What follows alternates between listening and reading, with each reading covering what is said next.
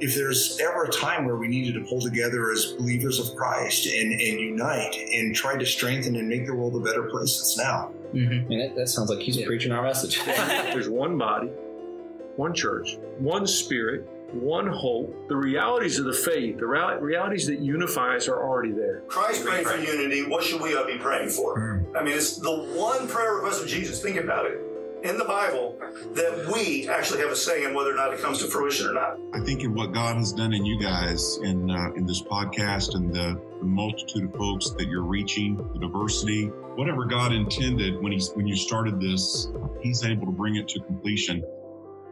All right, everybody, welcome to the Whole Church podcast. I am one of your hosts, Joshua Knoll.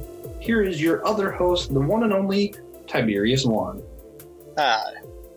Yeah. Um, we're really excited today. We are talking to Dr. Keith A. Sherlin, or uh, Dr. Sherlin, whatever you want to call him. He says as long as it's not negative, he's okay with it. but uh, we're really excited. We have, um, we're going to talk to him about his view on theology, how it fits in with the rest of the church, especially you know more fundamentalist, as well as I think we're going to touch on the topic of polygamy and some of the historic arguments over that with theology. So stick in there. Should be a very interesting episode. Uh, before we go on, I wanted to review some of what our audience has responded to what we've put on our social media accounts where you can follow us, Facebook and Instagram. Um, we've recently asked them one of our silly questions from last episode on what would be your favorite traffic sign. So just a few answers we wanted to share. Uh, we've had once someone said one way. Thought that was pretty funny. Uh, there was uh, what my two favorites actually. I'll just give those. There was one who said the sign hump. Oh, that's just funny. And then the other one was uh, Erin Hardy. She's been on the show before. Said that apparently when she was little, she thought that traffic lights had little men in them that would hold up signs. So she said traffic lights are her favorite traffic sign. Just thought that was funny enough that I needed to share. But uh, thank you so much to all of our audience who's participating in what we're doing, social media and all that, and just kind of being a part of the show. You guys are our favorites. Um, that being said, we have a mini segment we started called the greeting card segment, where uh, Dr. Sherlin, I'm going to, I have 12 cards here, just like note cards. I'm going to shuffle these up. Um, some of them just say stuff like, what's the last thing that made you smile? That kind of thing. And then whatever I land on when you say stop, we're just going to ask you that, have you answer it, and we'll move on. Unless it's one of the two gold cards, in which case I'll reshuffle and we'll ask you another question. So you'll answer that as well as another. Does that sound good? So I just pick any time and say stop. Yeah. Just uh, you let me know. I'm starting to shuffle now. I'll count seven. All right, perfect. All right, seven, stop. All right. What was the last TV show you watched? The news. Last night's news. All right. Sweet, short, to the point. that was our greeting card segment. All right. So, of course, uh, running a show like this comes with uh, you know certain things that we require. Uh, there are many ways that you can all help us keep improving what we do here. Uh, you can follow us on Facebook, Instagram, or Twitter uh, at the Whole Church Podcast. Uh, subscribe on Apple Podcasts, Spotify, iHeartRadio, wherever you get your podcast. Just hit the subscribe button. If it's available, like the episodes, you know, all the good stuff. Uh, you can email us at thewholechurch at gmail.com to ask us about more specific needs that you may be able to contribute to or just give us feedback. Uh, but the best and easiest ways to help are by giving us a five star review wherever you listen, uh, supporting us on Patreon for as little as $1 a month, or sharing this episode on your own social media accounts, which is by far the best way. So keep that in mind. Yeah, probably also the easiest way. Yeah. Yeah. So today's silly question, because we always start with one. If you had to, yeah, if you had to choose, would you rather be a professional athlete that gets paid the least in his league, or a complete anonymous nobody that makes, eh, you know, 10 million, 20 million dollars a year, you know, just from the stock market. But no one knows you're rich. No one knows who you are. And that's a question to me. That's a question to everyone. I'll go first. So, Uh, I would choose to be the lowest paid player in the NHL because, I mean, it's it'd be like eight hundred thousand dollars a year. I'm okay with that. I get to play hockey for a living. That'd be fun. Probably. so this question is basically: Would I rather be famous or rich? Would you rather but be like famous? compounded with the idea of doing something that I would like while not being that rich. yes. Hmm. You know, I'm still going to say rich and anonymous, but only because if I had to pick a sport that I wanted to do, it would be football. And even if I'm not that likely to play, I still might get hurt. Yeah, I'd rather just be rich. Mm-hmm. Yeah. Understandable. Dr. Keith? Well, the anonymous part would probably be the part that would bother me the most. Speaking here on a ministry show too, probably not being able to, you know, do much for the ministry itself would be a problem for me. So I'd take the, uh, probably play football, maybe be like a punter or a kicker or something, although I can't kick or punt at all. And, uh, at least have some, uh, influence with my field to try to, you know, use it for the gospel in some way, shape, or form, I suppose is probably what I'd do. That's a good choice. Great answer. Kicker seems like a nice cushy job until you lose the Super Bowl. Man, my brother, my brother says that what he wants to do is whenever they have a kid, he has a kid, to start him as soon as possible. Just practice kicking a ball because he's like, yeah, you can be rich just by getting really good at kicking a football. It's not Or wrong. you could. Yeah. All right, so now we've got our intro out of the way. Uh, we heard of you through my sister Taryn, uh, you know, related to me, patron. Consider following in her footsteps. Uh, and you're in her small group Bible study. Yes, uh, we're in the same home group together. Right. Uh, so, do you think the restrictions on large gatherings, you know, from the pandemic, uh, do you think that will cause more at-home Bible studies or home churches to pop up? Well, it's possible. Um, these are tough situations we're facing in 2020. It could lead more people meeting at home, smaller groups, either spread out, maybe possibly in some settings. So that's a possibility. So, what would you say your stance is on the whole home church movement that's been going on the last few years, even before the pandemic? Are you kind of in favor of that, or Oh yeah, I've actually pastored in a home church setting um, once before, where we had home churches. Um, we had all the churches that meet together, you know, on Sundays or so, and then had home meetings different times of the week and various things. In the church that I'm in now, we have what we call bucket groups, um, where we have home group meetings. As you mentioned, I'm in one with your sister there. Mhm. And I think the New Testament is pretty clear about the emphasis on it. Now, there's no command that it must be done that way, but it certainly is mentioned. I, I, I just looked it up today just to make sure I had my numbers right. I did over at least 10 times.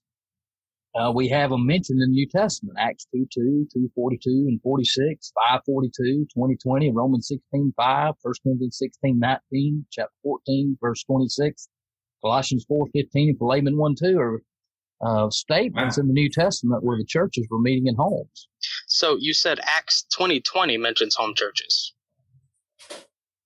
Ironic. Why is that ironic? It is 2020, and we're talking about home churches.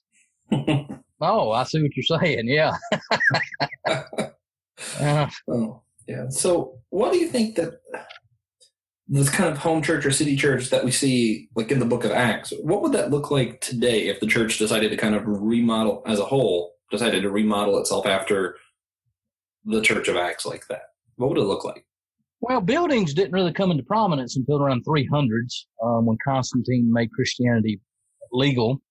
And that's when they started building. He actually funded some of it with government funding. Um, prior to that, you would have churches meeting in home or believers. You would have a zip code. Let's just say, I'll use the zip code I'm in, 29356.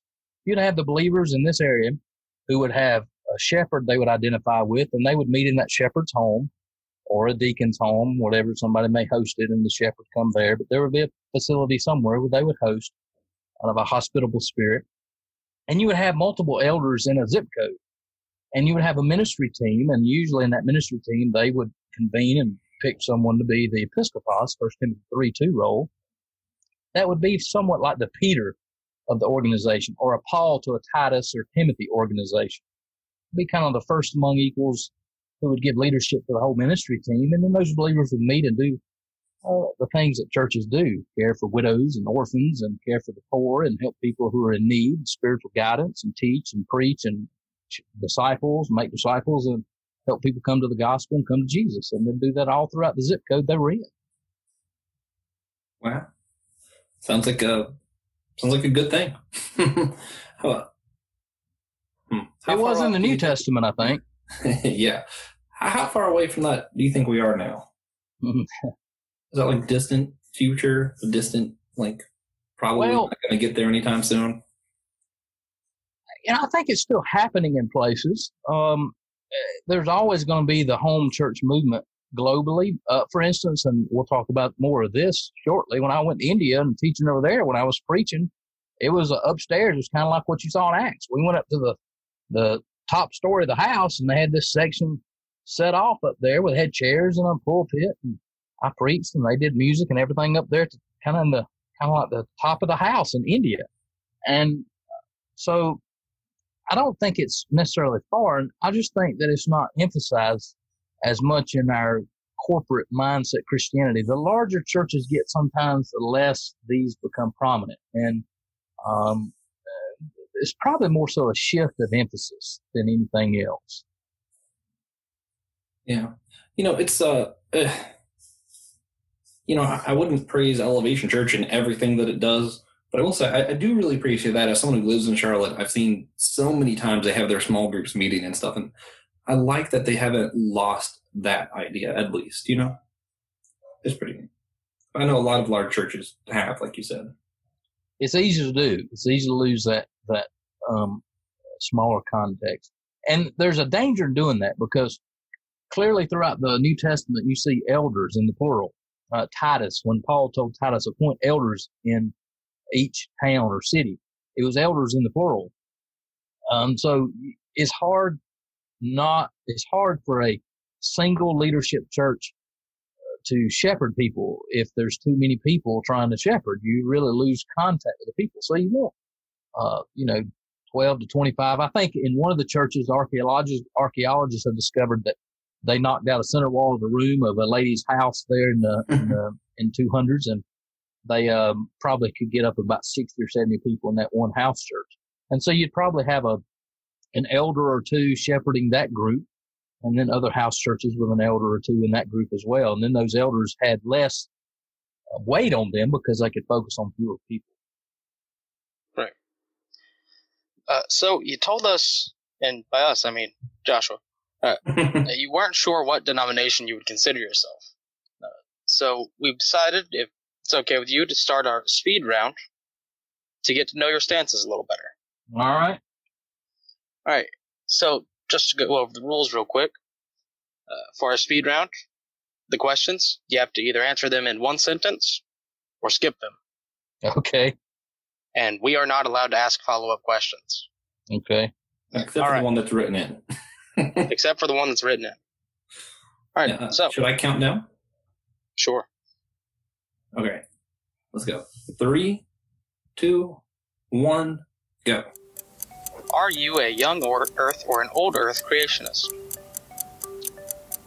I would not fall into either of those. I'm an old universe, young Earth viewpoint.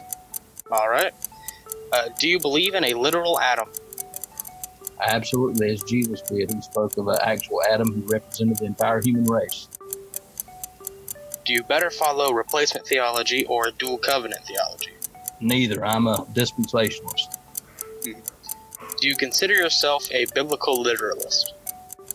That's a loaded term for literalist. I usually just say I follow the historical grammatical hermeneutic and try to follow that consistently from Genesis to Revelation. All right. What is your view on biblical inerrancy? I subscribe to the Chicago Statement of Inerrancy and believe every single word in the scriptures are inspired as stated in 2 Timothy 3.16, Theopneustos. All right. Do you believe in predestination? Well, everybody believes in some form of predestination. we'll talk about that shortly in a little bit. There's the Calvinists, the high ones, the moderates, and then there's the Molinists and the Amyraldians, as I am, and then there's the uh, Arminians. So everybody believes in some form of predestination in some way, shape, or form. All right.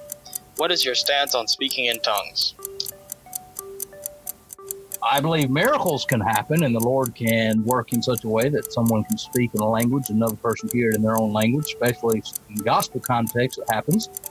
I do not think the New Testament supports people um, continually being able to speak in tongues at will just whenever they want to. That was a unique apostolic gift uh, that ceased with the apostles, although the miracle of tongues being gifted occurred. Uh, what is your stance on the Apocrypha? It's historical writings, valuable for history. I'm actually using some of the writings now, preparing for a debate next year. It's historical literature. It's helpful, but it's not expired. Uh, do you believe in the sacraments? I wouldn't use the word sacraments, but I certainly do believe in the Lord's Supper, and I definitely believe in baptism, although it's debated exactly whether we need to put a lot of water on them, a little bit of water, and what time it should occur. Mm-hmm. Uh, is that all the sacraments you believe in? Well, there's some debate over that. Of course, Roman Catholics have a higher number than I would, and um, so I'm probably not where they are on it. But the word sacrament means sacred graces. So th- there's many graces in the New Testament that we see, however you want to define those. Awesome. Yeah, that concludes our speed round. Thanks for playing. Man, I have so many follow up questions I'd like to ask, but it's against the rules, so I won't.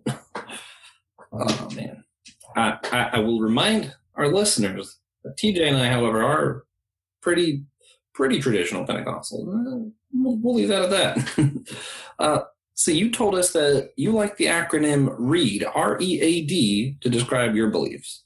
Um, so I just kind of wanted to go through that really quick so we can discuss what it means and how others who believe differently can still be united, right? Because as soon as we have an acronym, we have beliefs. As soon as we have beliefs, we have people who disagree, which is always an obstacle when we're trying, you know, strive for unity, right? Okay, it can so, be. Yeah, yeah, I guess it's not always. But. So uh, you said R in the read stands for Reformed. You believe in Reformed theology, correct? Yes, Reformed theology and the Protestant version of it um, would be the five solas. Scripture alone is the highest authority. Salvation in Christ alone. Salvation by faith alone in Christ. Salvation by uh, grace alone, and, and, all glory to God alone. Those would be the five solas that are the keys to the Reformation movement. And then you have the four models in the lower portion of it. You mentioned um, um, the differences there. You have the high Calvinists and then the medium Calvinists, and then you have the Amyraldians like myself who are low moderates or sublapsarians. We believe in the atonement for all, whereas high Calvinists limit the atonement. Then you have the Molinists, who, Luis de Molina, who taught that God uses middle knowledge and possible worlds to affect one coming to faith. And then you have Jacob Arminius, who the Arminian version of the Reformation, Dutch Reform movement, stressed God's election took place by a proper faith response to prevenient grace and the Holy Spirit working to move into uh, faith. So you have four types of Reformation models coming out of those five solas. And of course, I'm in the low Calvinist, Sublapsarian, Amyraldian tradition.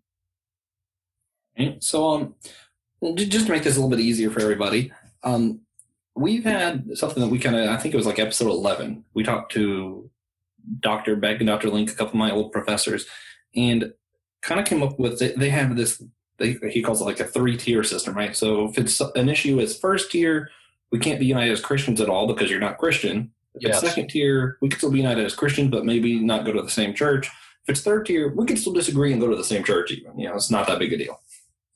So uh, j- just kind of laying out that platform, where would you say this issue lies as far as like the tiers, as far as having to have reformed theology is that a first tier issue or what, what would you say only the salvation by grace through faith in christ alone great you know salvation by grace through faith alone christ alone uh, scripture alone that would be a, an essential those first five solas would be essential now how election works is not essential Uh, that's a how something not works, not what it is. Salvation, we know what salvation is. Salvation is of grace by faith in Christ alone. And all of us in all the traditions of evangelicalism would agree with that. Now we articulate a few hows that works out a little bit differently, but certainly not election. Election would not be a first tier issue. Okay, so just for example, um, I know the Catholic Church believes that you're saved through faith and work. So it's God and man working together, thus you get salvation.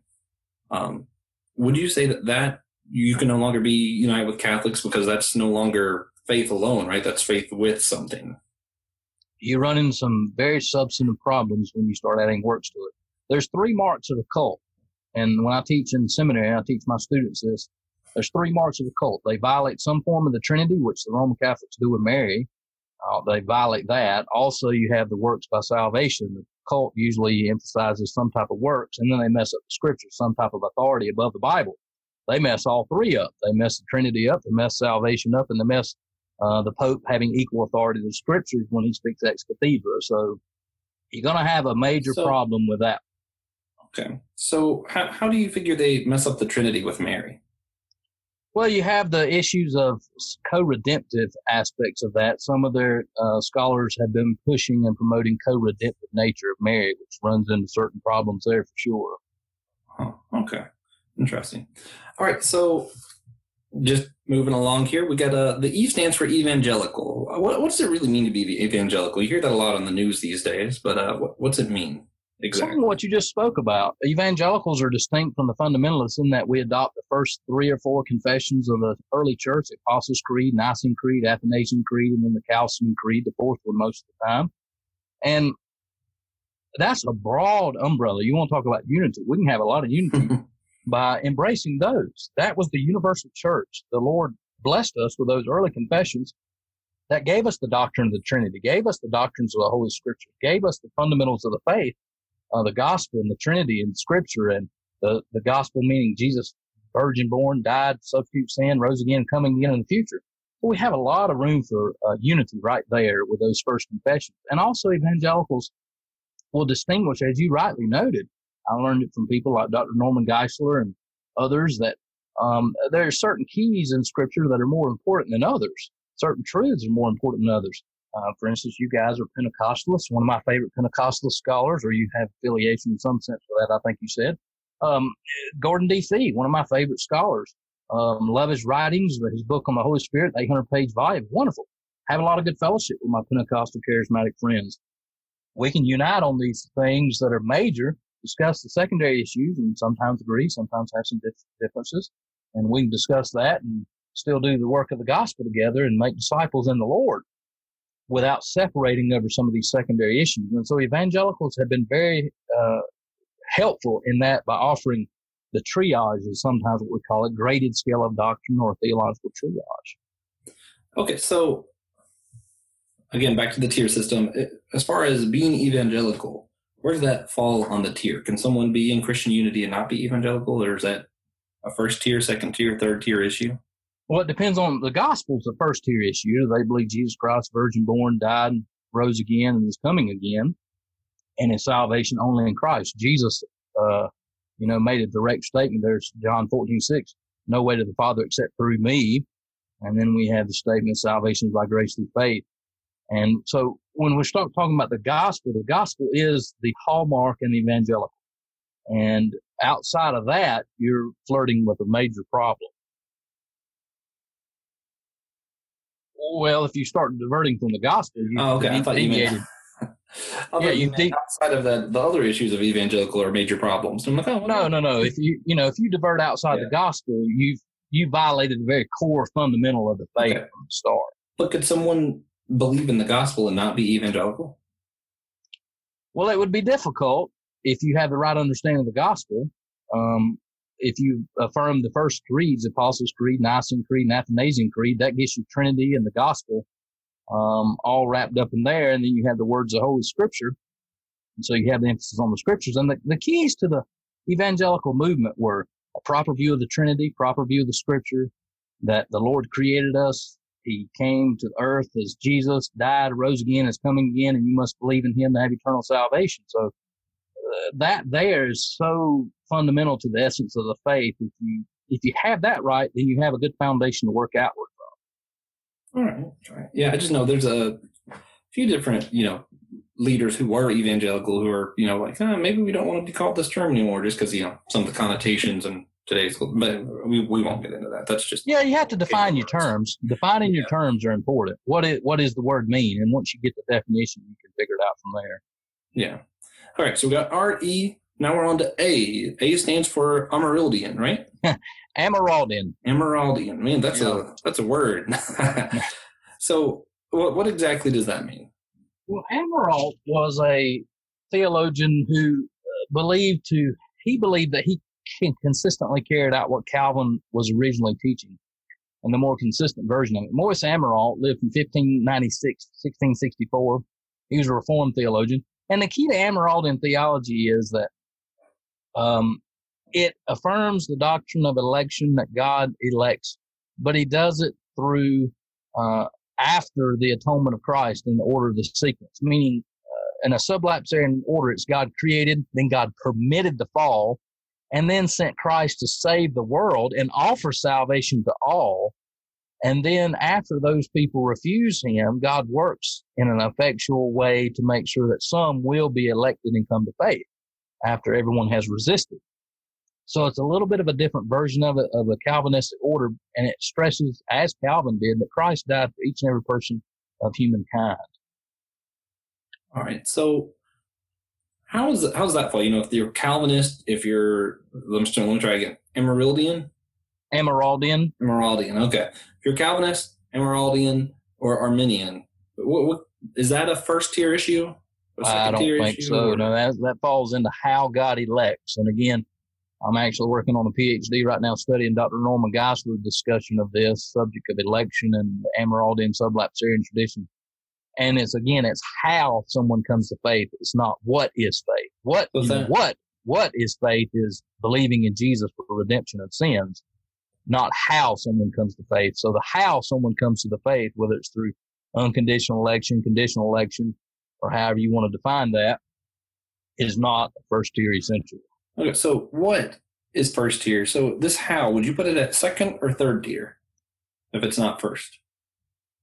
It's probably going to fall in the second category, second degree. Um, you're probably going to at least be second degree, maybe third degree. I mean, I have close fellowship. One of my favorite professors and mentors, is, you know, doesn't hold. And then I studied under Norman Geisler, and I don't think he held unconditional election, and um, Dr. Luck didn't either. So I've had a lot of professors I've had who I could certainly function with them and do the work of the gospel with who don't don't define election the way I do.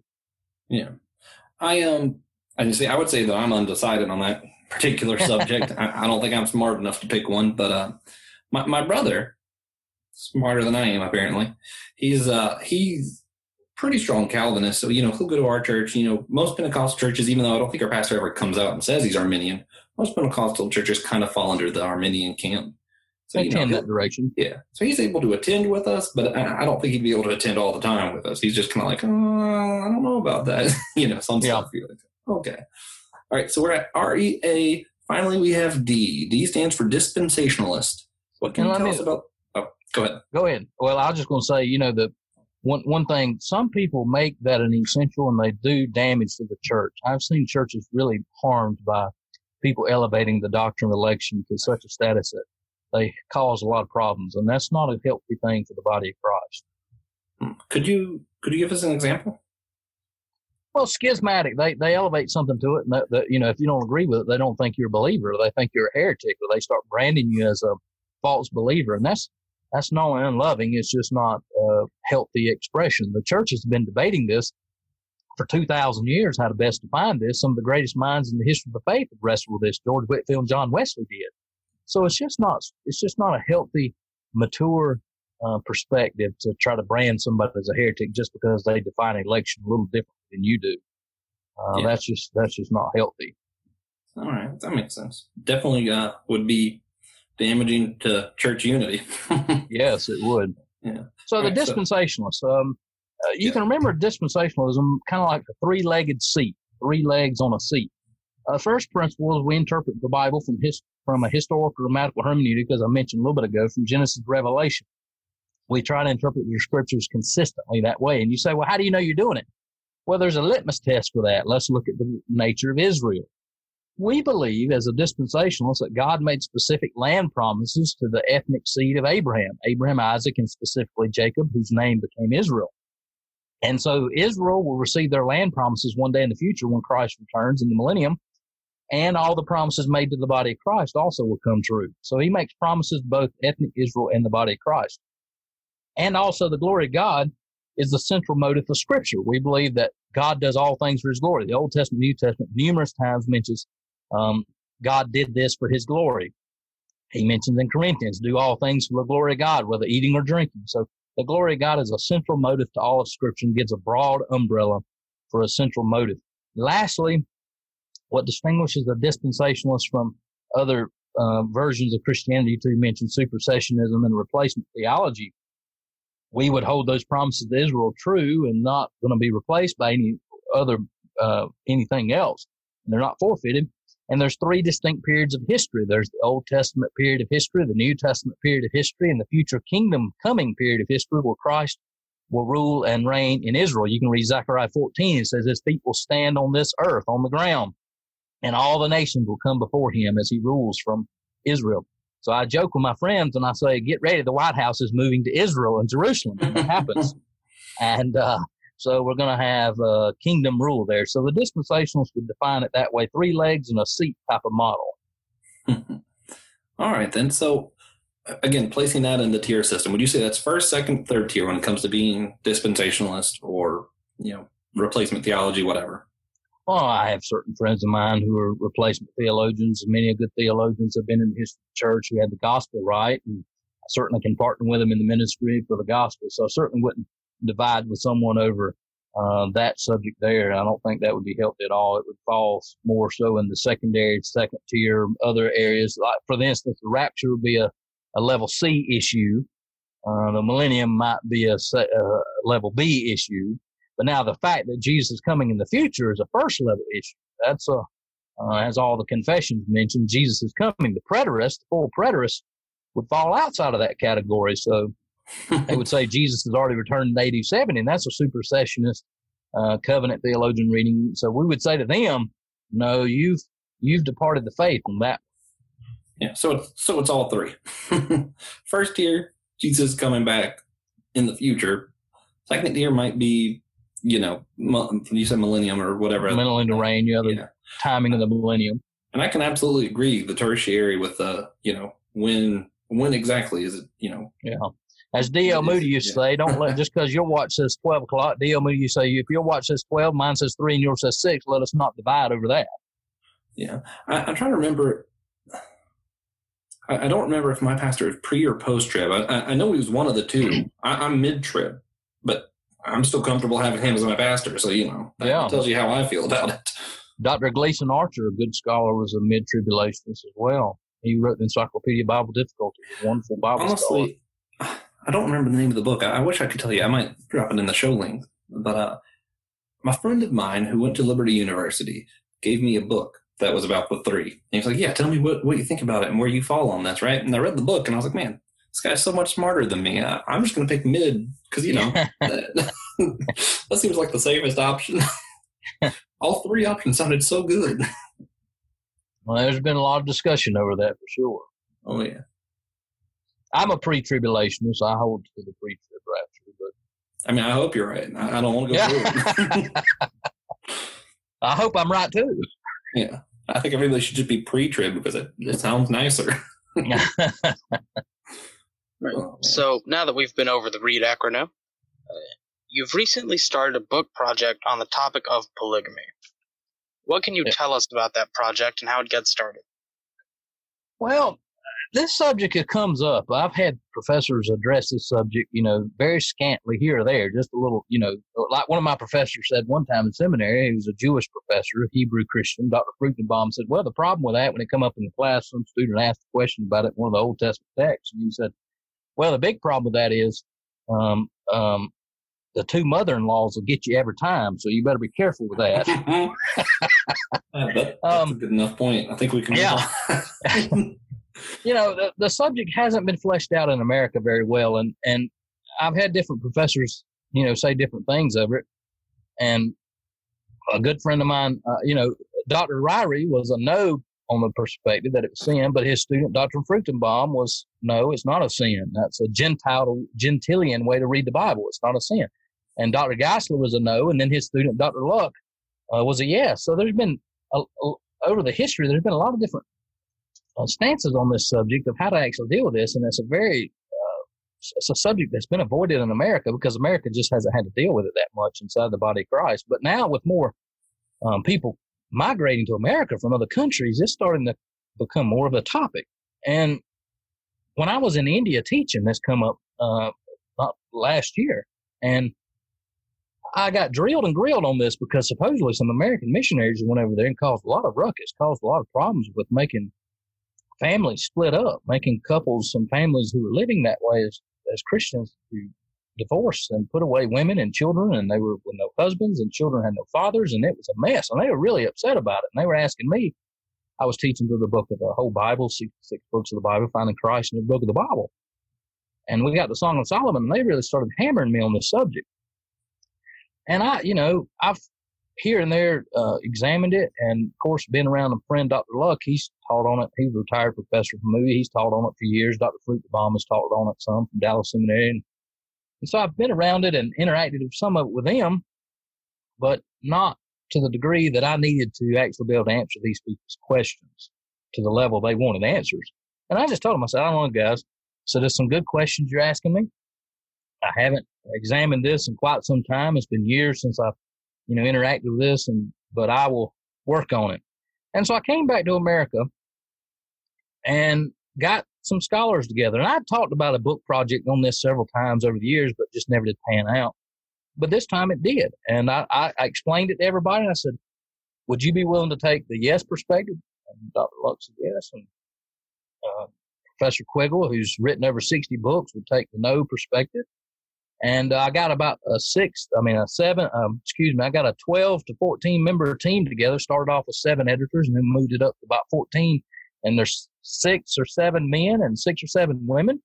And they're ranging from family therapists to counselors to missionaries to theologians, pastors, and teachers. And just started this book, a counterpoint book, and letting them debate it out in this book. And I wrote the introduction to it, and then they're debating it. And uh, where it ends, I do not know, but it's it's been an interesting journey to see. There's six views um, that are in Christianity, and I didn't know that until I actually started studying this from early church. This view, this subject has never been settled. It's never really been addressed, and certainly not within um, American Christianity. We've really just dropped the ball in trying to deal with this, and we're going to have to because as more people come here, Muslims coming in our country, more uh, 80 to 90 percent of the other countries practice this in some way, shape, or form. And so when they migrate to America, we're going to have to deal with it. Um, especially Muslims coming to faith and people coming from these cultures that practice that. We need to have an answer for them, and we really don't. And the six views in Christianity are yes, it's holy and lawful. Well, the second view is it's not ideal, but it's allowed and not sinful. The third view, it's not for elders and deacons, but it is allowed for those who are not ministers. The fourth view is it's lawful where the civil law permits it and unlawful where the civil law opposes it. The fifth view is it's allowed in the Old Testament, but sin in the New Testament. And the sixth view is no, it's always sin.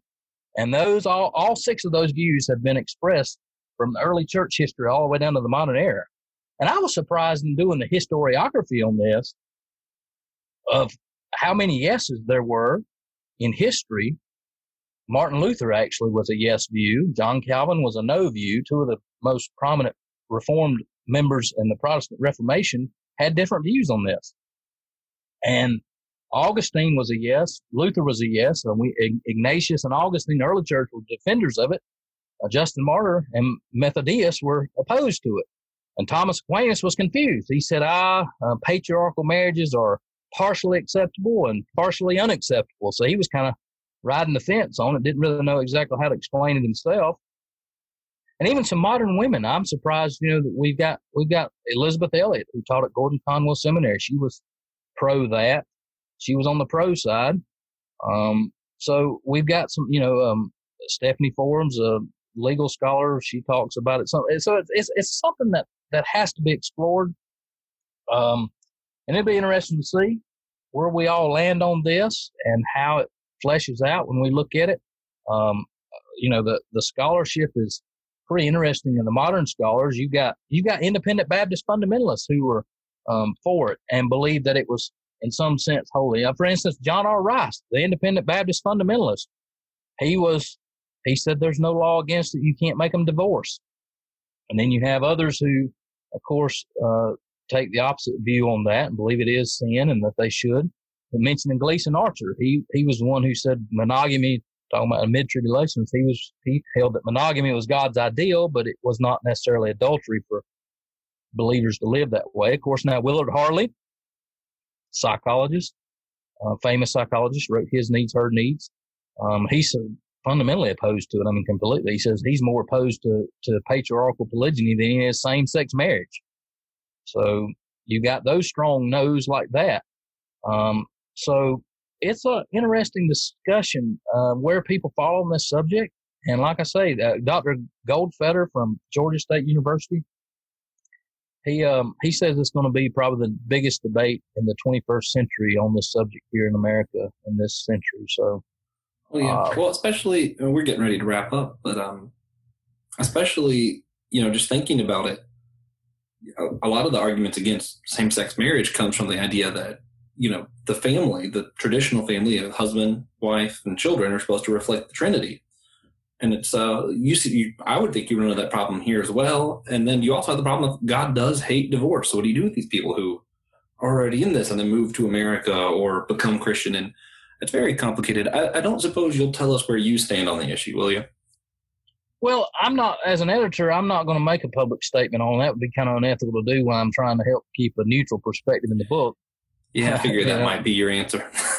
Um, I, I tried. ethical. I mean, you know, being an editor, I need to be neutral in that. And I will tell you now, though, honestly, and this is um, these these scholars are making the both of them have published over 50 books. Dr. Luck and, and Professor Quiggle, James Quiggle, have written immensely. They're both conservative dispensationalists, and they're putting together some heavy hitting arguments. And it's been a blessing to read. I've been enriched by reading both their uh, perspectives. And um, I may there I may develop a seventh view after it's all said and done. I don't know. I may not have any of the six views out there, but um, we'll find out, I guess. yeah, it's a it's it's something that I think has not been discussed uh, uh, properly enough, and I think it's something the 21st century church needs to deal with because if we're going to do evangelism, I realized it over there. Um, you know, they they want to know, and and they need to know, and I want to know, and I want to be able to help people work, work through that and think biblically about it. Amen. Amen. Um, so yeah, bef- before we move on, is there anywhere they could look to see, you know, to further this conversation and think about it? Uh, what will the name of your book be or anything like that? we don't have a name for it yet. We're still trying to, you know, that the editors will meet in November and we'll talk about names. We got a few ideas we've tossed out there. Um, we don't really know. We're uh, you know, this is a whole new subject, so we're not really sure what to name the book yet. All right, so maybe they just keep looking you up. Eventually, they'll find the project. yeah, we hope to publish it by end of next year, hopefully. End of next year, 2021 is probably when it'll start heading to publishing awesome. our first 2022. Well, it's a four year project. Yeah. Well, maybe when we get closer, we'll be able to interview about it again and kind of. I will see if we can. Maybe, maybe we can even get Dr. Luck and uh, Professor Quiggle and uh, let them uh, come on board and talk about it as well. Oh yeah, well, I, I, would love that. I'd have to check with you know my boss. T, TJ's in charge. So.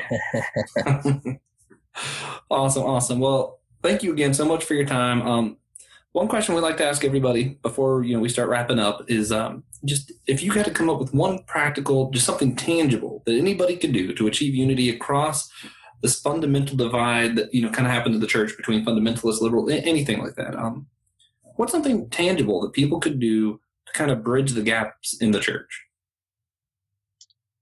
Well, certainly uh, we could learn how to love. First Corinthians thirteen. Um, some of the biggest problems in the church have not been doctrinal battles. Uh, those do happen, but a lot of times it's not a doctrinal issue; it's a love issue and learning how to speak to people, the book of Proverbs. um, learning how to be slow to speak, quick to hear, slow to anger. Some of those basic principles like that go to the fundamental issues of character. I often tell people it's not the people that we, uh, it's not when we differ with someone, uh, it, it's not when you're talking to somebody and you agree with them, that doesn't show whether or not you have mature character. What shows mature character is how you deal with somebody when you differ with them and disagree with them, how you speak about them and how you interact with somebody that you don't agree with. That says more about your character in the Lord Jesus than if you agree with him. So learning how to love and practice 1 Corinthians 13 principles of love and being slow to speak and quick to hear would do a lot for the body of Christ to have unity. Amen. Yeah. I, I work with a guy I recently learned hates the word what. So I'm trying to teach myself not to say what. That's my practical takeaway from this. It's hard. I say what a lot, it turns out. I can't Yeah. hear anybody ever. That's true. Uh, well, uh, thank you for your time. We're going to go into our outro. Uh, we like to start with our God moment segment, uh, which is just a moment, you know, recently in our lives wherein we saw the presence of God in one way or another, mundane, extraordinary, just anything. And uh, Joshua, would you like to start? Sure. Um, as always, I have more than one. So if you want to see the others, go to our Patreon, patreon.com forward slash the whole church podcast. Um, I make I, sometimes I make those public in case anybody wants to look. So you, you don't have to sign up for that. You could just go look for it. But um, the one I'll, I'll share on the podcast was uh, I want to say it's about a week ago. Uh, we got two packages delivered to us from Amazon, and they were like stuck together. So they kind of, I think the person just kind of dropped off thinking it was one package. But uh, it turns out one of them was for us. One of us was one of them was for somebody else, eh, relatively nearby. And uh, so Tiffany saw it and decided we should try and get this to the right person. And we drove around for a while. We, we could not find it was like right next to our house, but we could not find it for the life of us. But uh, yeah, I don't know. It was just one of those things where I was like, hey, we did something good for someone else. And my wife was just like, yeah, we need to do this. And it was just really encouraging to me to see her take that initiative and to just kind of be a part of doing something good for somebody else. Cool, cool, cool, cool. All right, uh, I'll go next. Uh, I last night drove past my church, which no, I don't usually do at night because it's it's pretty out of the way of things I usually go to. Uh, but in between my church and my house, I saw like I want to say four, maybe five, just extremely bright crosses, just you know, like LED lights, like Christmas light crosses in people's yards. And I, you know, I thought it was really cool. It's not something you see very often. I don't know what it's about, but it's nice to see people you know, clearly supporting the church That's During- awesome. this. It was pretty cool. I really thought you were going to say you saw four angels the way you started describing the bright light, and I was like, "Wow, TJ, you should have went Yeah, first. no, I saw four angels last night. No. uh, Dr. Sherlin, did you have uh, anything God's been God's done with you recently that you'd like to share? Well, I've had a, a recent uh, loved one, a family who just lost their husband and father who died this year. He's a pastor, young, he was 61 years old, and he died. And just um, been reflecting over his life and what he meant to me and the things and the blessings that have came to my life because of him in my life, and was able to encourage the now the widow, the this the, the his wife who's left behind, and um, just praying. And um, the God moment with them was um, just being able to celebrate and listen to him preach his own funeral, which he did a wonderful job of as they played some of his devotions and um, things that he had shared not too long before he had departed for glory. And so um, just rejoicing over a saint who has departed for glory and praying for the family who now grieves in the loss of him. Right. That's Oh. powerful, really cool. He was able to speak at his own funeral. That's pretty awesome. His life spoke at his funeral, and then he spoke from his own messages and teaching there as well. And it was, I'm just thankful for his life. You know, um, That is really cool. But uh, thank you for your time. We're gonna need you for you know probably 15 more seconds when we're done with the outro. Uh, but until then, uh, if you're listening, thanks for listening. Uh, please consider going over to Patreon and supporting us for as little as a dollar a month. You get access to some extra content. Uh, give us a five star review if you don't mind, uh, wherever you listen. And share this episode if you enjoyed it. If you didn't enjoy it, uh, share it. And talk about how much you didn't like it. Uh, some future guests we're going to have uh, Michaela Deegan of the Coffee, Jeans, and Jesus podcast, uh, Dan Laredo and Joe Prasad of the Enough Room podcast, uh, Pastor Kiss Galloway, friend of the podcast we've had on before, and Pastor Robbie Brissy, who we didn't have on before. But we were gonna. He, he may be the only guy who's ever been a cabin leader to both me and TJ. Not at the same time, mind you, but Hmm. yeah, it was pretty cool. But also, Joshua was your other co-host. Uh, was recently on Mark Solin's podcast, Being Reasonable. Go check it out. Yeah. And Please. thanks for listening. yeah, and keep listening if you want to hear our next segment by going over to patreon.com forward slash the whole church podcast and supporting us for at least three dollars a month. You could do one dollar, but then you'd have to ask us for the segment. Feel Which we would probably do. Yeah, we, we would.